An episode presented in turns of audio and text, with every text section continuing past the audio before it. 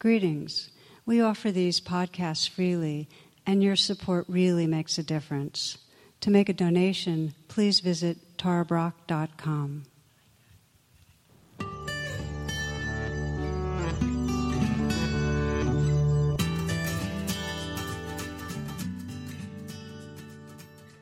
I wonder how many of you have been in some way tracking your experience and noticing how much of what's going on is kind of that we just forget and then remember and forget and remember.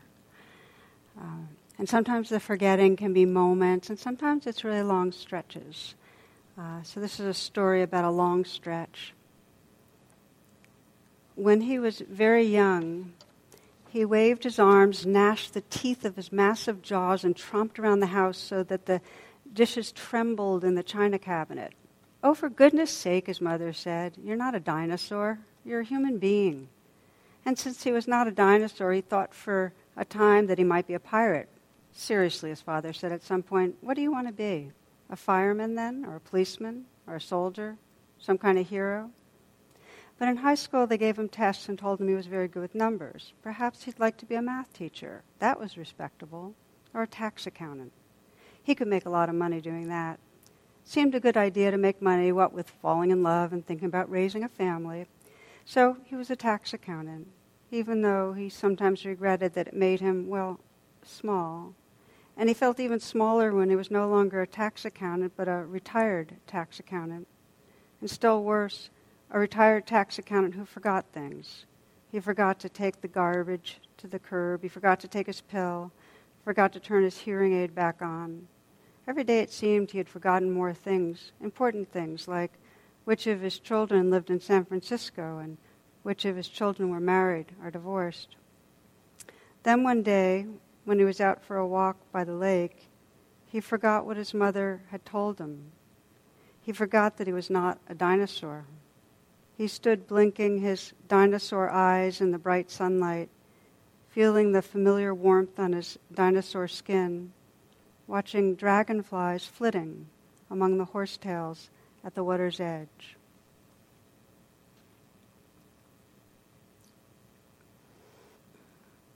I find that a really poignant trance story that swaths of our life can uh, really be confined inside the stories that uh, we've been told, the, the expectations that we adopted about ourselves, or the, the limiting inner messages, until we, you know, we're living kind of half awake.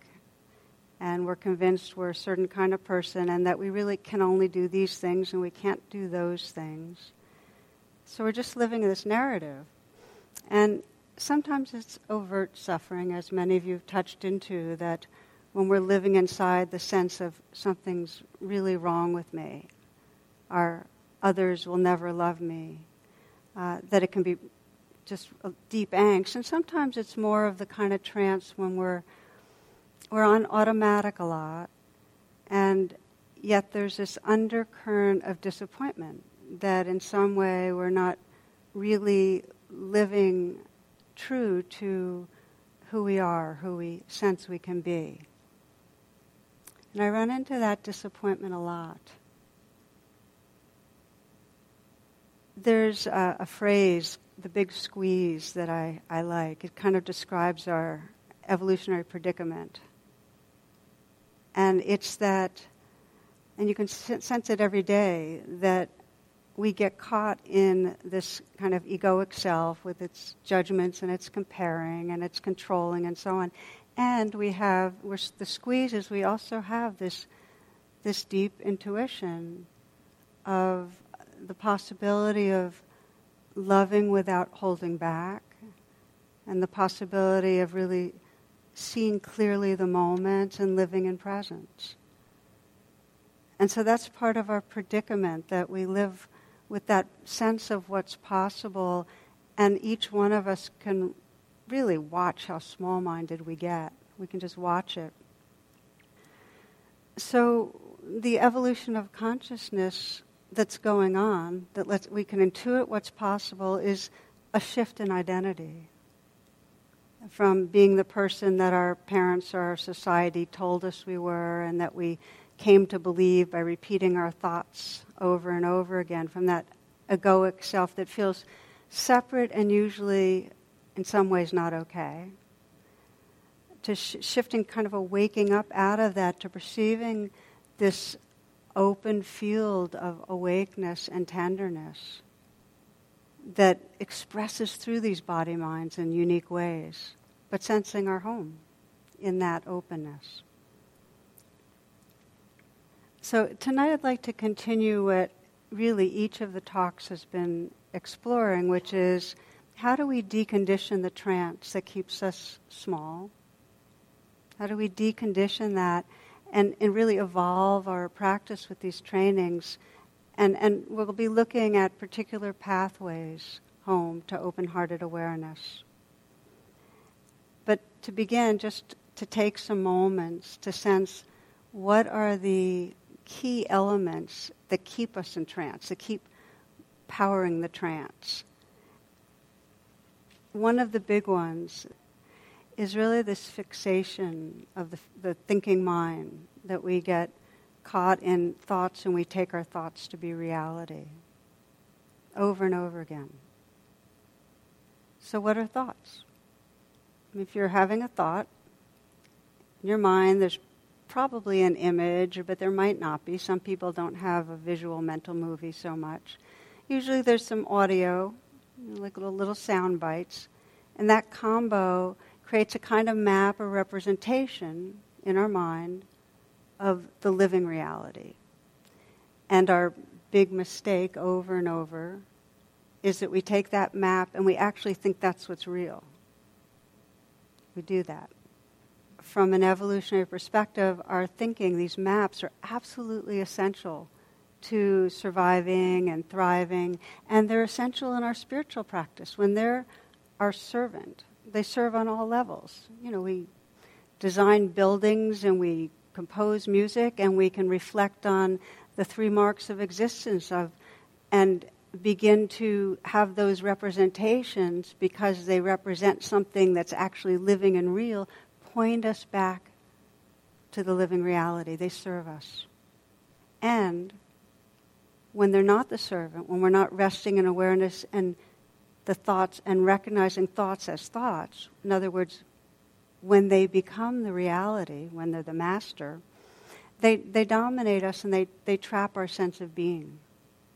We start believing we're less than what we are. And then, of course, they do more than that. They lead us into delusion and they lead us into all sorts of reactivity. My favorite illustrations of this, some of you might remember, is a couple that are from Michigan and they decide to go to Florida to celebrate their honeymoon. Um, they, and they decided to stay in the same hotel they stayed at 20 years earlier. But because of their schedules, they can't leave at the same date, so he has to leave a day earlier. So he flies down there, checks into the hotel, and they have a computer in the room, so he sends an email to his wife. And as happens, he makes a little mistake and he leaves out one letter in her email address, so it goes out, but somewhere in Houston, a whole other world here, there's a woman who's just returned home from her husband's funeral. And he's a minister. He's a uh, minister for many years. He died from a sudden heart attack. He was called home to glory, so to speak, from a sudden heart attack. So the widow decides to check her email, and here's what she finds. She looks, and then she actually faints. But here's what her son rushes into the room, and here's what she had been seeing on the screen. To my loving wife, subject, I've arrived. Date 20th of April 2016. I know you're surprised to hear from me. They have computers here now, and you're allowed to send emails to your loved ones. I've just arrived and been checked in. I see that everything's been prepared for your arrival tomorrow. Looking forward to seeing you then. I hope your journey is as uneventful as mine was. And then, P.S. Sure is hot down here.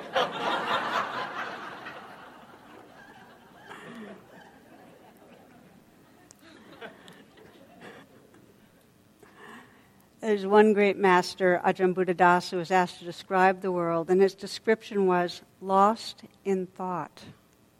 When Gandhi was asked to speak about Western civilization, his response was, It would be a good idea. Most of our thoughts are not serving creativity and healing and spiritual awakening.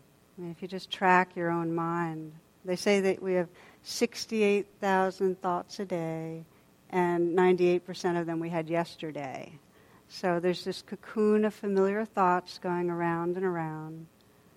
One of my favorite cartoons has a, a guy who's driving, and he's right about to enter a desert, and there's a sign, and it says, You and your own tedious thoughts, next 200 miles. So we're addicted to thinking, most of us it just, this incessant inner dialogue. And especially in the moments that we're not uh, focused on some sort of external task, our default, and this is they've found the default network in the brain where this happens, gets activated. So when you're not on purpose doing something out there, it gets activated, and what happens is you keep having self referential thoughts to locate you in time and space and give you a sense of orientation. And as you know, most of our thoughts, or many of our thoughts, have that negativity bias, so we fixate not only on self referential thoughts, but on worry thoughts and fearful thoughts and what's wrong thoughts. And so basically, we're continuously sensing a problem. We're continuously trying to solve a problem.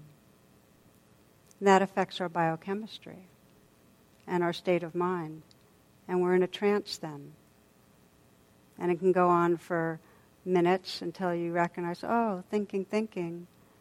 Or it can be a habit of a lifetime. Just take a moment, uh, if you will, just to close your eyes. I'm going to take two words out of thin air and ask you to reflect on them. And the first word is trouble. And just Say the word a few times to yourself. Notice what happens in your body. Trouble.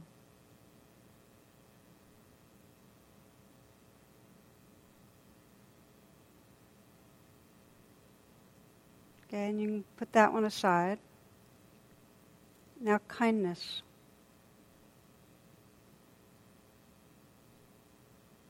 Kindness. And just sense what happens with that word. And then you might reflect as the Buddha described it that whatever you regularly think about, that becomes the inclination of the mind. Another way to say it, where attention goes, energy flows, and we know that neurons that fire together wire together. This is the, the way the neuroscientists put it that what we think about regularly creates our reality, creates our body state, creates our life. So you can open your eyes if you'd like, or if you'd like to sit with your eyes closed, that's quite fine. In the most basic way, our thinking keeps resurrecting the story of ourself and a sense of a self and it separates us from a larger sense of our being. So, in our practices together, we are deconditioning that trance of thinking. We're deconditioning it by shifting over and over again. Every time we notice thinking, we're shifting into the senses. This is the ground level practice of awakening from trance. We have to really establish a wakefulness in the senses and keep coming back and just the intentions to be mindful of thoughts. And then we begin to make the shift from living inside them and believing them to that phrase many of you are familiar with real but not true, whereby we sense that the thoughts are really happening, they're real in that sense, and the physical sensations that come with them are real.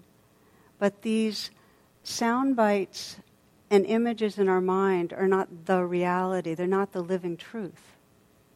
And when we sense real but not true, then we have a choice and we can evaluate hey, are these serving awakening? Are they serving healing? Are they serving freedom? Or are these thoughts just reaffirming that trance that keeps this beingness in a kind of limited, imprisoned state? That's the gift of coming back out of thoughts. You get to start choosing. So that's one of the mechanisms of trance is the fixation of the thinking mind. And the second one to name is our fixation on emotions, whereby emotions come up and we get possessed and identified. So there's rising waves or a constellation of waves in the ocean, and those waves become me. I'm the fearful self. I'm the victimized self. I am the embarrassed self, the angry self, the aggressive self. That's suffering. In those moments, that they're not just waves in our ocean, but that that's me, that's suffering. And we have this very pervasive uh, habit of when we feel bad, we add a second arrow that says, I'm bad. just check it out that when there's feelings that are physical unpleasantness, emotional unpleasantness, something takes it personally and thinks, I'm bad, that there's something wrong with me for these unpleasant feelings. So, as we've been practicing together, we decondition the trance, these fixations. We come out of the thoughts and back into the senses. And then when there's that, that stickiness of the waves, we start identifying with the waves. We've been bringing the two wings of awareness to recognize what's happening and to allow with, with kindness. And uh, we, we refine those two wings or deepen them with the acronym RAIN, where we're recognizing and allowing and then deepening the two wings by investigating. That deepens the recognition. And the allowing gets deepened as we nourish with kindness. So that's how our practice has been going. And as many of you have noticed, and here's where we're going to kind of add some other dimensions tonight, one of the challenging places as we start to um, practice the two wings through RAIN is that we touch into something that's really challenging, and it's very hard to bring a kind of compassion to ourselves. And I'm wondering how many of you have noticed that. Getting stuck in the waves and how hard it is. Okay. So that's a, a particular place that becomes really important um, for ourselves and for all beings is when we are so caught in that small self feeling that we don't have access to a kind of loving that we can offer to ourselves. And that's a very painful and stuck place. It's, it feels very young and powerless. And what we can begin to discover in that stuckness? Is that the very sense of powerlessness, the kind of humility that comes with it, where the ego really can't do it, the ego cannot take care of itself, becomes the grounds of what we sometimes call taking refuge, our prayer. It becomes the grounds of calling on what something in us sense must be beyond the ego because the ego can't pull it off. So this is still part of the N of RAIN. It's the wing of love. But instead of offering to ourselves, what we're going to be exploring as, a, as other pathways to open-hearted awareness are ways that we can reach out and in to a source of loving awareness that's beyond the ego self when we're stuck. And we see this as one of the most poignant transformational junctures in the mythology of the Buddha. It's probably one of my very favorite stories from the mythology.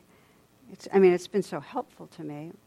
And as the story goes, many of you, I, think, are familiar with it, that the Buddha sat through, or Siddhartha Gautama sat through the night, and Mara, the shadow side, the god of greed, hatred, delusion, and more, was uh, attacking spears and arrows.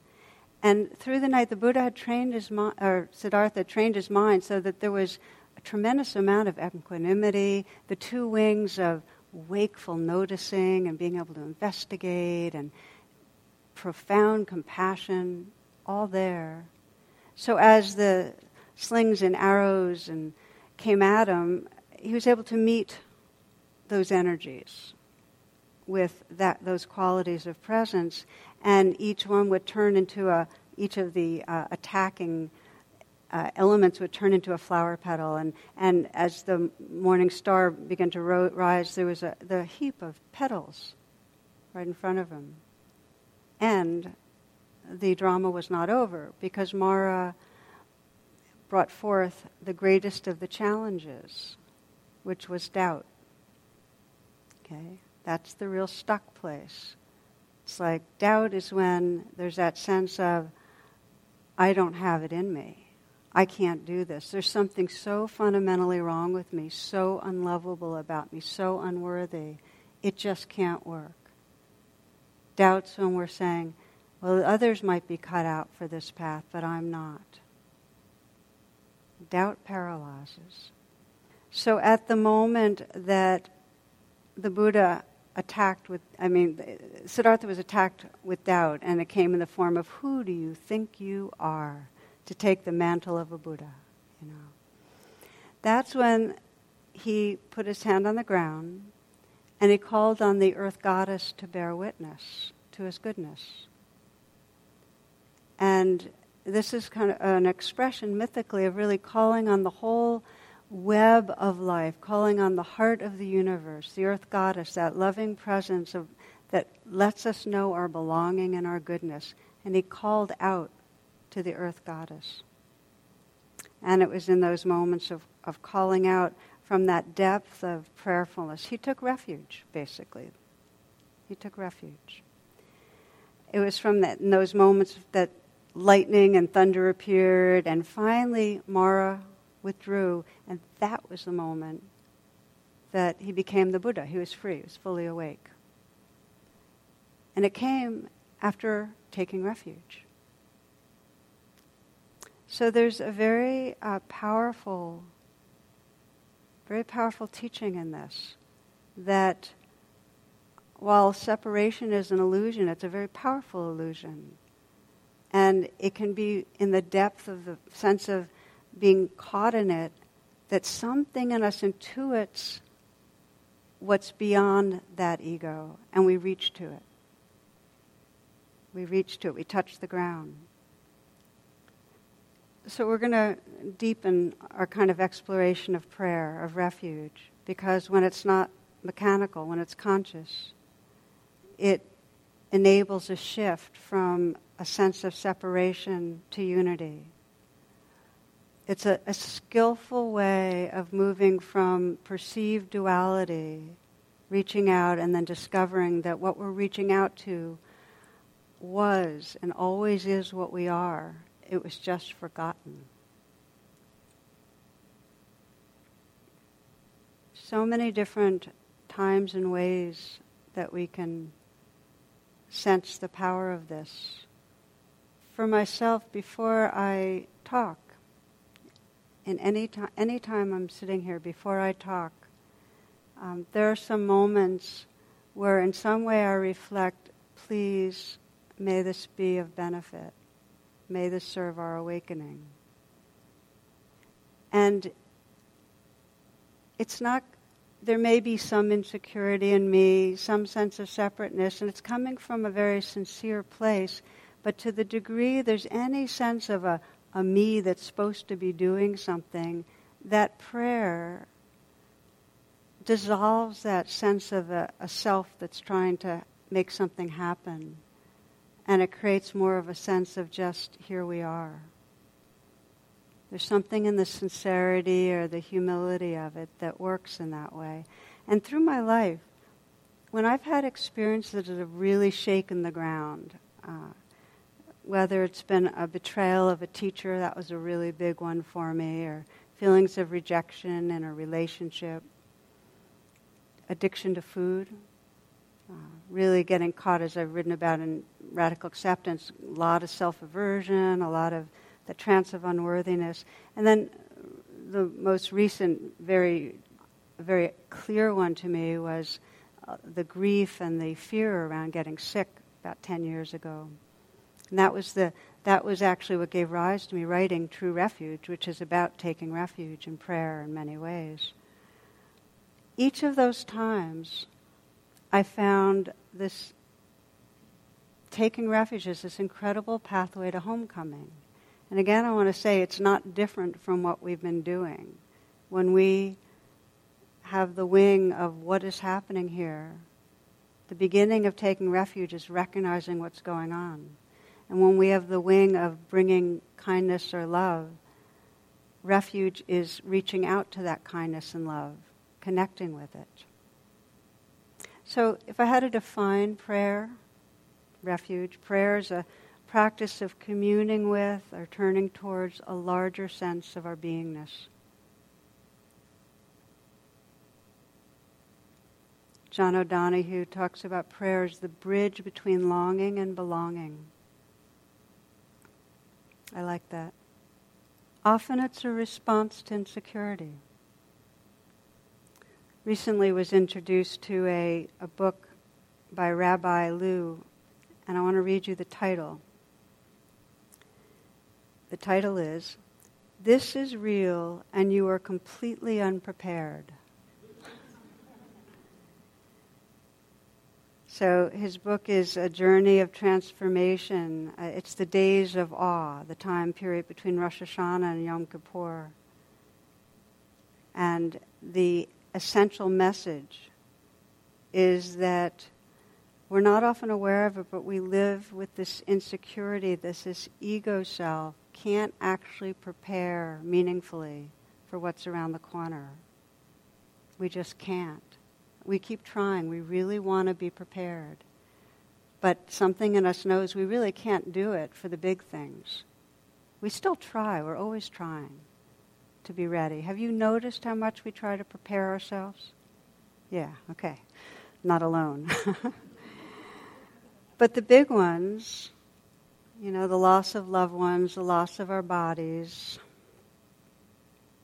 stuff that's really shakes the grounds of our being uh, they reveal we have a very tenuous connection to life, and it brings up all the unease and the restlessness, the dukkha that Trudy talked about so beautifully last night. That existential unease. As long as we feel we're separate, we're going to have it. And we know in that ego sense of knowing that we can't really be ready.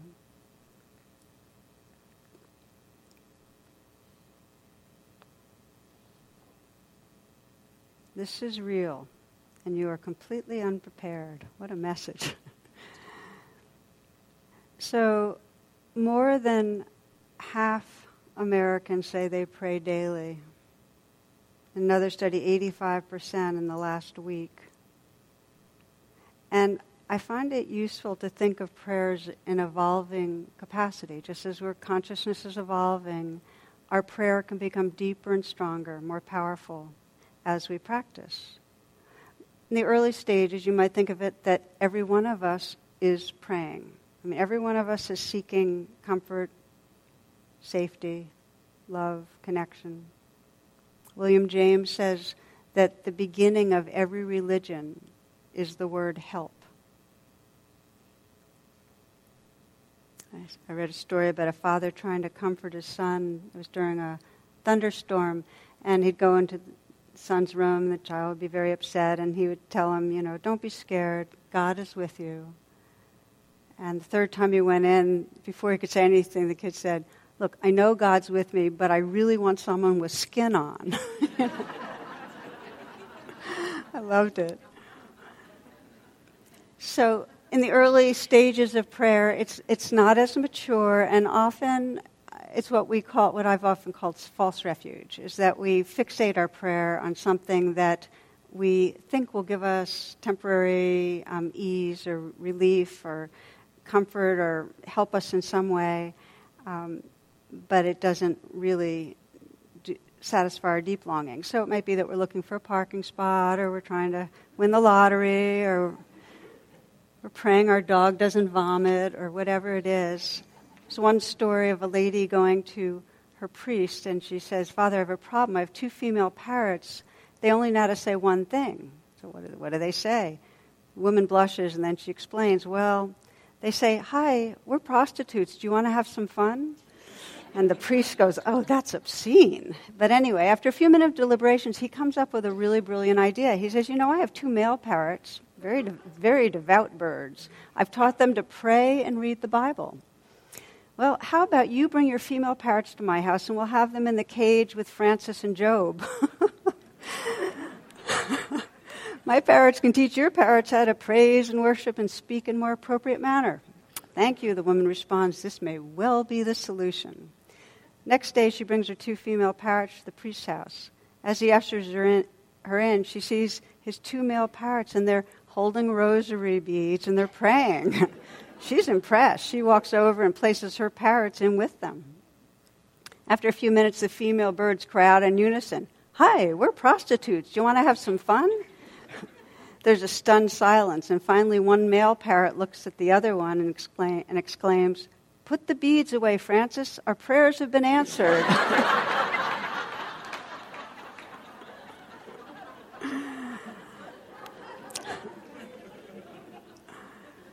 so there's all levels of prayer, and the more narrowly fixated ones.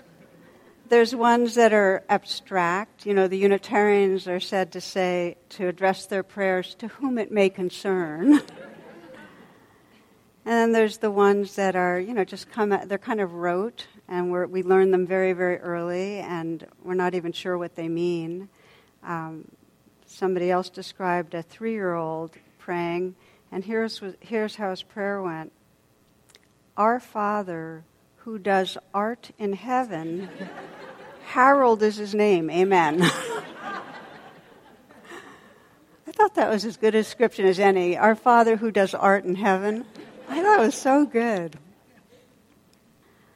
So there's also a real shadow side to prayer, whereby it becomes, uh, you know, out of our fear and our wants, it becomes a way to leave what's going on here and look towards something that's um, outside and distant.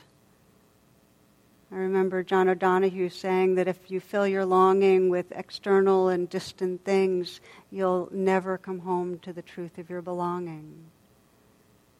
It's also used, misused by those in power. The dominant culture used to like fixate attention on getting something that won't really serve. And the example I'd like to give you is from uh, Archbishop Desmond Tutu, who writes this. He says there's a story fairly well known about when the missionaries came to Africa. They had the Bible, and we, the natives, had the land. They said, Let us pray, and we dutifully shut our eyes. When we opened them, why, they now had the land, and we had the Bible. You understand? It's used to manipulate. So let's take a look at how conscious prayer, how conscious aspiration, consciously taking refuge really works. And again, uh, John O'Donohue. And by the way, I bring him in a lot if you are drawn to his work. He's one of, to me, he's um, one of the best voices out there in terms of uh, the power and beauty of prayer. In this, in this particular quote, he says, Prayer is the voice of longing. It reaches outwards and inwards to unearth our ancient belonging. Prayer is the voice of longing. It reaches outwards and inwards to unearth our ancient belonging. I love this description. It really resonates for me. I, I think the image I get is of a tree, and that when we our roots go deep into really what's here and what's really happening in us the wanting, the craving, and underneath that, the longing. then we can reach out with a fullness uh, towards the light, towards the warmth. For a tree, towards the wetness, towards the, the air. And a tree is in continual communication with a larger belonging. And like a tree, these forms of ours, you know, if we get past the illusion of being separate, are in continual communication with the full web of life and beyond that with the formless presence and awareness that's here. So prayer uncovers that. And how it does it? We go inward, inward, inward, it's as if you sense the waves, we're going into the waves and feeling into them and into them, as we've been doing with the wing of investigating. And then there's an expressing that comes from that, a natural expressing of what we long for to connect us with the ocean. It's like the waves we're touching into, and we're then reaching out to sense the ocean. And you can think of it in terms of your brain that we're actually, through prayer, we're feeling into what the limbic our limbic system is expressing. We're feeling the anger and the fear and the hurt and the craving and the wanting. And yet we're reaching towards what is really the capacity through the frontal cortex of a bigger vision and compassion and empathy. We're reconnecting. You remember the flip lid. When we're caught in a separate self, we're disconnected from the larger, spacious, awake love of our being. So prayer is a way of connecting both in our biophysiological self, creating communication and connecting, and in a more energetic way also. Here we have Rumi who says, In times of sudden danger, most people call out, Oh my God. Would they keep doing this if it didn't help? Only a fool keeps going back where nothing happens. The whole world lives within a safeguarding. Fish inside waves, birds held in the sky. All exist or held in the divine. Nothing is ever alone for a single moment. All giving comes from there, no matter who you think you put your open hand out toward. It's that which gives. All giving comes from there. No matter who you think you put your open hand out toward, it's that which gives.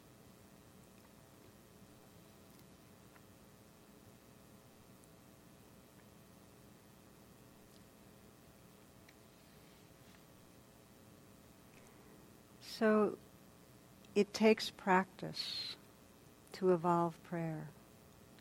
And the practice, as I mentioned, is this practice of being able to touch into what's actually happening right here so we can get to the aliveness of our longing. D.H. Lawrence says it's that we can't just get, man can't just get what he thinks he wants. He has to get what he really wants, what the true self wants, and it takes some digging.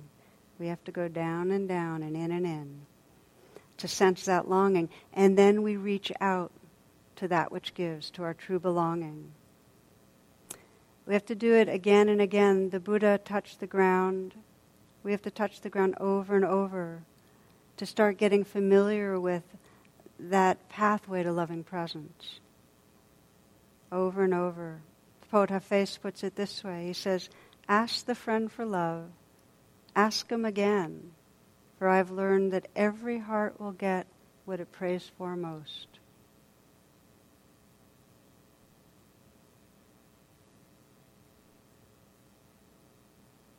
How many of you, in your own experience, have felt the power of prayer? Can I see by hands?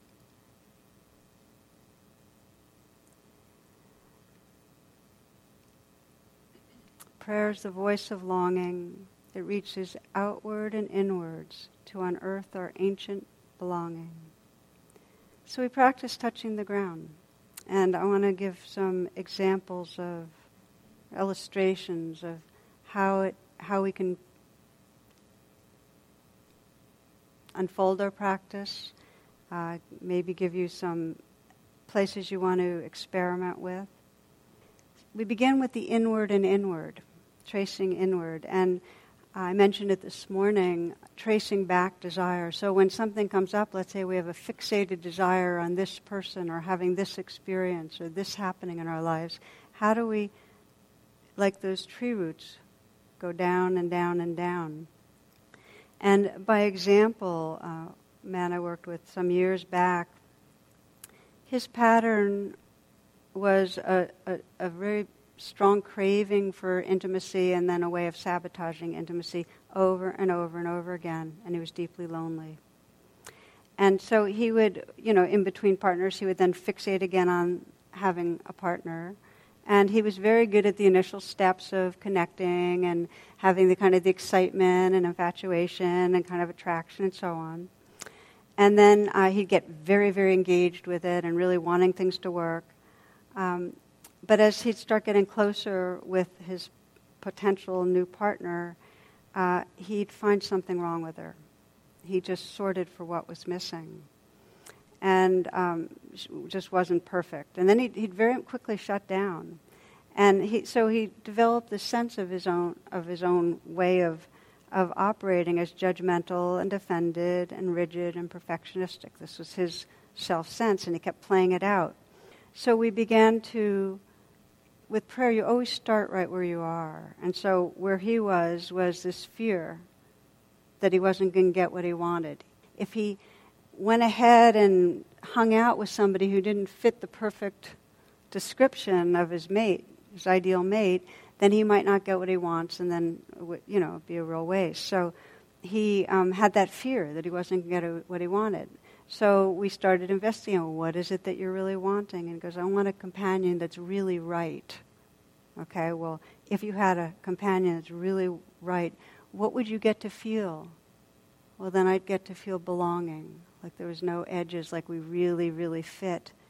And that would be like a communion, like a complete, like, like there would be a sense of being one with everything all everything would dissolve that made me feel separate and I'd feel one with everything. This is tracing back, tracing back. And then I asked the most important question, well, what would that actually be like, that experience? this is something if you want to have those tree roots go down and down, you do that U-turn if instead of fixating on the partner, you come back, well, what am I really wanting? What would it really feel like? What is the thing I'm really wanting to experience? And for him, warmth, fluidity, aliveness, fully aliveness, light filled, we're the universe. And I said, okay, can, you're saying, can you sense it? And he goes, yeah. And I said, well, sense it more. Like, really let go into that. Like, just let it be there. He's feeling this warmth and fluidity. And, I, and in those moments, as you can imagine, there's no longing because he's inhabited his longing. And when you inhabit your longing, there's belonging. You belong tracing back the desire, tracing back the longing. So I encouraged him to take a break on the um, the dating for just enough time to kind of give a little interrupt the patterning and practice. You know, in a way, he's practicing putting his hand on the ground. You know, saying, "Okay, this longing, I just really, really want to feel this," and then tracing it back until he started getting more familiar with what was always and already here. And it did not mean he did not still really want a relationship. It just meant there was more of him resting in the loving awareness that was already in, inherently what he was. And so that that longing could be expressed in a way that didn't have the grasping so much. He wasn't as identified with the longing. Does that make sense? Okay, about two years later, he had uh, his first really intimate relationship, and he hit the same patterning of starting to judge and feeling himself pull back. But this time, he was able to be with the pulling back, feel like, oh, I want it to be perfect. Here's what I'm wanting, here's what I'm wanting, trace back the desire, re rest in what was already there. It gave him more space to let the judging come and go and say real but not true. It gave him more space to let the feelings of anxiety about, well, if this isn't right, I'm going down the wrong track, I'll never have what I really want. Just a little more room for them to come and go and keep paying attention to who she really was. tracing back. Okay, that's one of the pieces I just wanted to leave you with that we do this U turn and f- take from our fixation of what's out there and trace back to the very source of the longing. We find that the longing is really the voice of loving awareness calling us home. That's what we find.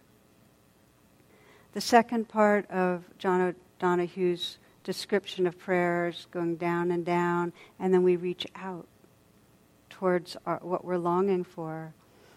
The kind of expressing. It's where you have that felt sense of longing and you go ahead and express it. Rumi says, cry out.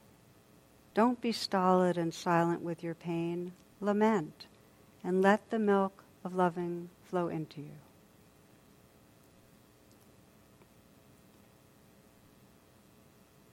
So, what are ways that we can explore this pathway? Again, we're still we're kind of on the end of RAIN, the wing of love. That we, how do we connect? How do we reach out? And one way is by literally speaking it, whispering it, mentally whispering it. You might have had that experience that when you put something and you communicate it, it brings it alive in you. If you're with somebody and you feel that you love them, that's one thing. But when you look at them and say, I love you, all of a sudden all that love becomes completely right energetically there. You access it. I know for myself, I was thinking of my mom the other day and just feeling her presence and feeling kind of that, that longing to really commune. And um, and and it was there, and it was kind of amorphous but tender. And then I, some part of me said, you know, kind of in this prayerful way, I started speaking to her and say, I just, I love you, and I wish I could just feel you completely here. And in those moments, there was the sobbing, and then behind the sobbing, the sense of her presence. When we communicate, we connect. Communicating, connecting. Another part of refuge or prayer, taking refuge, you know, f- sensing the word, sensing the urge, communicating it, saying it out loud, um, can be the hand posture of bringing these palms together. Different people have different experiences of it. I'll just interrupt my flow by saying I saw a cartoon right before I came, two insects talking, and they are one saying, I don't know why everyone calls me a praying mantis. Actually, I'm agnostic.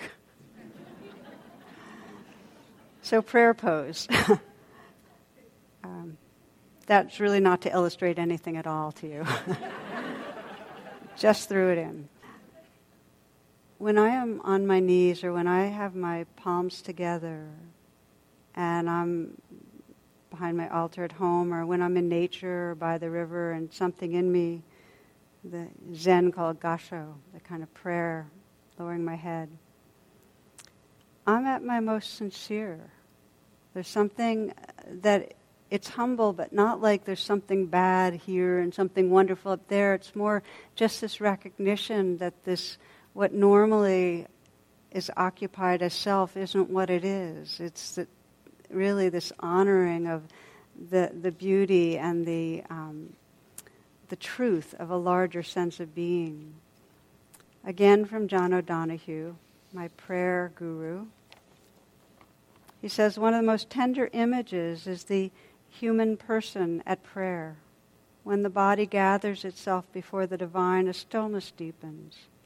The blaring din of distraction ceases, and the deeper tranquility within the heart envelops the body. To see people at prayer is a touching sight. For a while, they've become unmoored, unmoored from the grip of society, work, and role. It is as if they have chosen to enter into a secret belonging carried within the soul. They rest in that inner temple, impervious to outer control or claiming.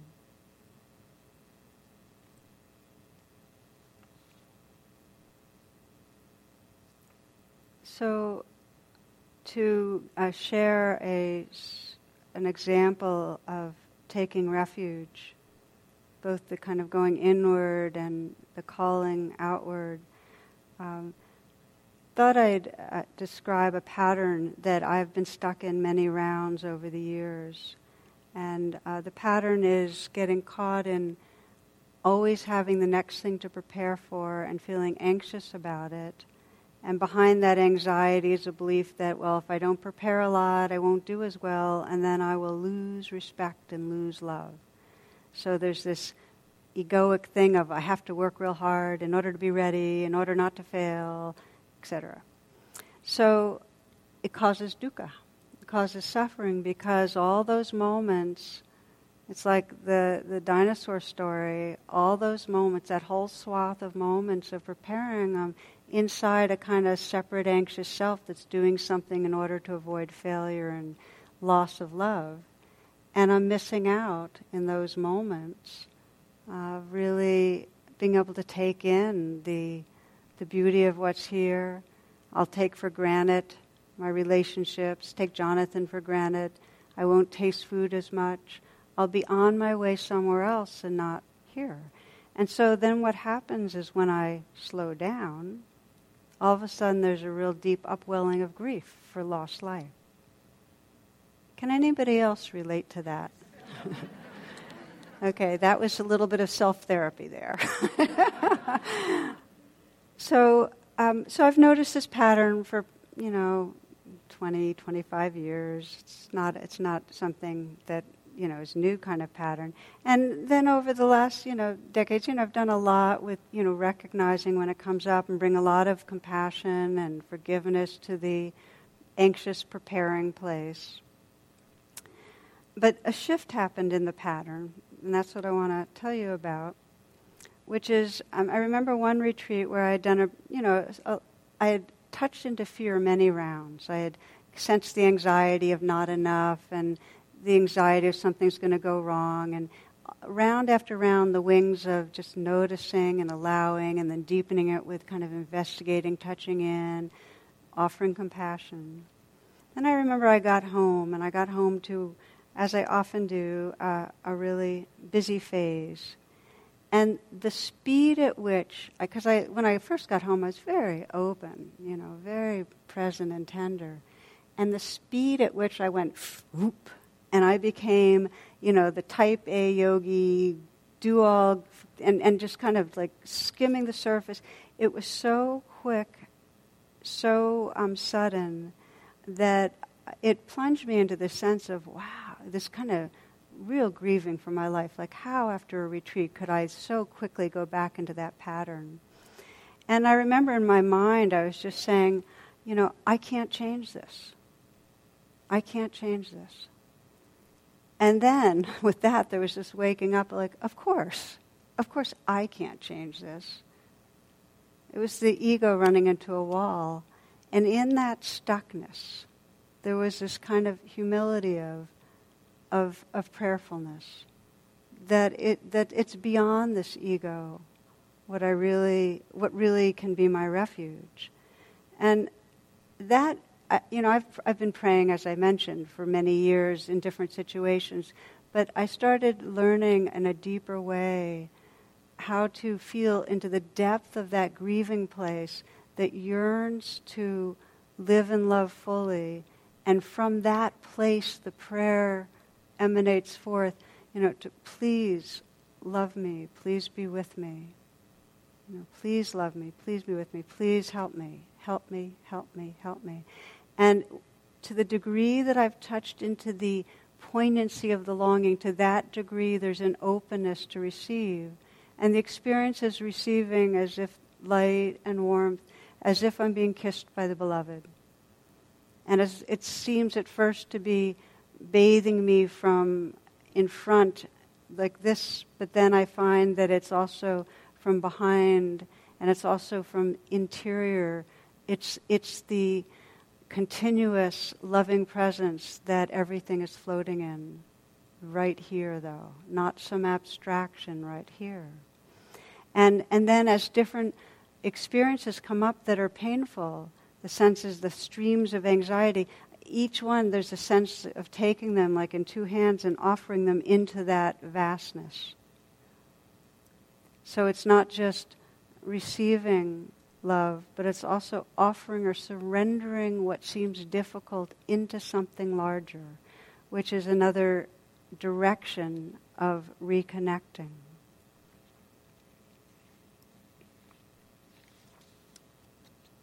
Rilke says, I yearn to belong to something, to be contained in an all embracing mind that sees me as a single thing.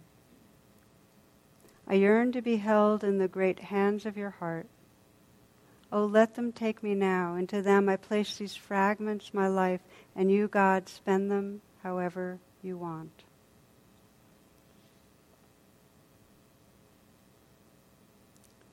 In the same way that the Buddha realized the limits of this egoic self and called on something larger, there are many pathways for us to explore in, uh, in this reconnecting, in this remembering of the loving presence. It's always here but forgotten. When we're in trance and it becomes really obvious, we can touch the ground by going in and in and in and really sensing inside that longing what we're really yearning for and discovering it's already here. And we can go in and in and feel the intensity of that yearning to be loved and pray for it, whisper, express, communicate, and open ourselves, listen and take in. And we can feel the pain that's here, and we can literally just hand it over. Hand it over. The self can't fix a self, but there is some wisdom in us. It's really love calling us home that reminds us to reach out. Here's Clarissa Estes. This is called a prayer. Refuse to fall down, and if you cannot refuse to fall down, refuse to stay down. If you cannot refuse to stay down, lift your heart toward heaven. Like a hungry beggar, ask that it be filled. You may be pushed down, you may be kept from rising, but no one can keep you from lifting your heart toward heaven, only you. It is in the middle of misery that so much becomes clear. The one who says nothing good came of this is not yet listening. There's a reason that in the Buddhist tradition, and I found this in, in all different spiritual traditions, there are classic archetypal refuges. And one of the classic archetypal refuges is the awareness that's right here, the loving awareness that's our own Buddha nature. Refuge in the Buddha, refuge in awareness. The other refuges that are absolutely interrelated are refuge in the truth of the moment, down and down and down, right into what's here. Refuge in truth, the Dharma. Another refuge is refuge in loving relatedness with each other. The very real truth of our belonging with each other. In tonight's talk, we really explored refuge in loving awareness, but they're all completely interrelated. And the more we wake up, the more our our loving and our prayer naturally includes each other. One friend describes her mother did loving prayers for others, and she took an hour each day, and she include she'd include everyone in her circle. There were a hundred people that she would offer blessings to. This is her ritual. Catholic, and she described her dying as so peaceful. She could feel all the beings around her holding her. Now, the Bodhisattva prayers, we wake up, this awakening heart mind says, whatever is occurring, may this serve the awakening of this heart and mind. So there's a sense that whatever's going on in our life, the deepest prayer is that may it serve this awakening, and may this awakening ripple out to touch the lives of all beings. This evolving prayer takes so many forms. Associated Press reported a donation to Earthquake Relief Fund for the people of Haiti. This was 2010. And in one of the donations, what spilled out of the envelope was $14.64, crumpled bills and coins from the pockets of folks right here at a Baltimore, from a Baltimore homeless shelter with a, a prayer and a message. It said, We're worried about our homeless brothers and sisters in Haiti. The Bodhisattva's prayer, sensing belonging and, and praying and offering into that. And then there's that maturing prayer that is perceiving the beauty and the goodness of this web that we belong to. And the prayer is really not petition as much as gratitude.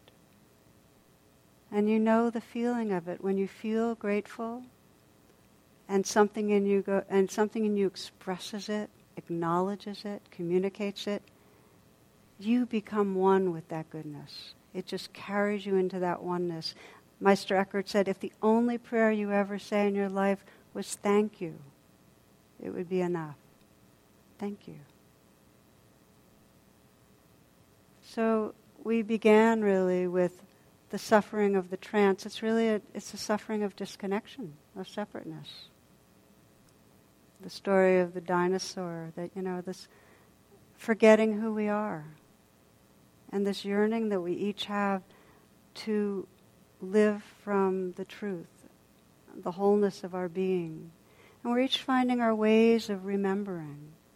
I sometimes think of uh, this kind of metaphor of the Gulf Stream, and it's said that if there's a straw in the Gulf Stream and it's misaligned, it gets twirled around, and it, it's um, you know it just has this really awkward movement pattern.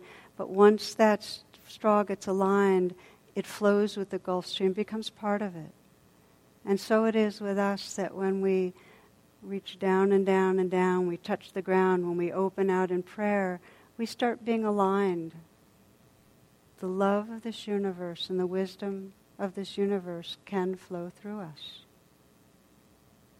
So I'd like to close. Uh, we'll just do a little bit of prayerful practice right now together. Taking a few moments to set yourself in a way that feels comfortable and alert.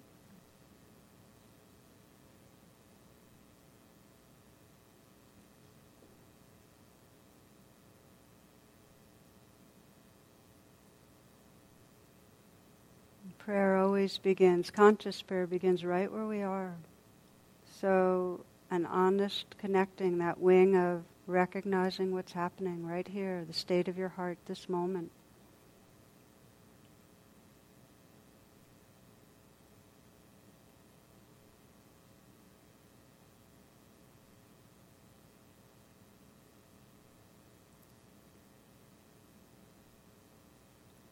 To go in and in to sense the state of your heart and listen in deeply. Trace back some and sense if this heart could express itself, what, what it is that you really long for, what matters.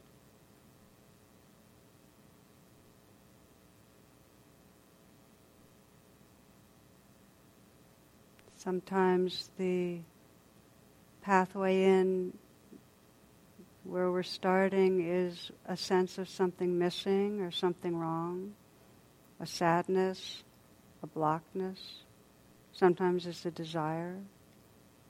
Or sometimes we go right into that deeper longing. Just stay right where you are and listen in more and sense so what is it that this experience really is and what is it wanting? What's the longing right now?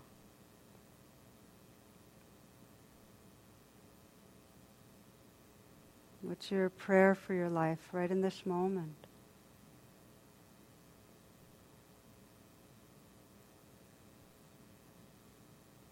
If you could sense into what it is you're really wanting, what would that experience be like?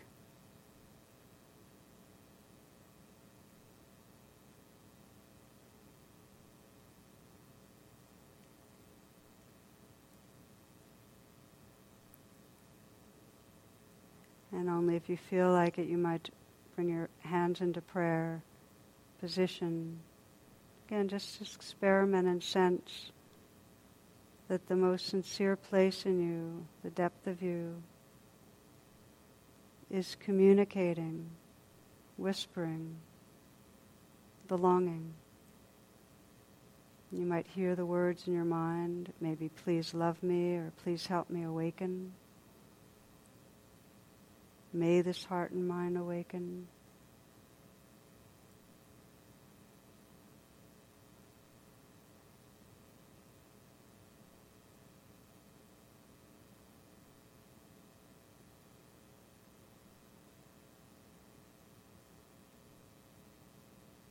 Noticing how, as you go in and into the most sincere place, there's a natural reaching out that connects, that connects with love, that connects with presence. Ask the friend for love. Ask him again for I have found that every heart will get what it prays for most.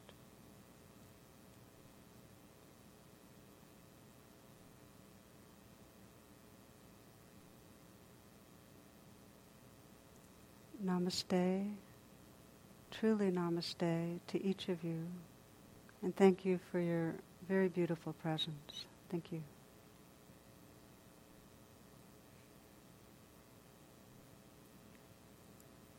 For more talks and meditations, and to learn about my schedule or join my email list, please visit tarabrach.com.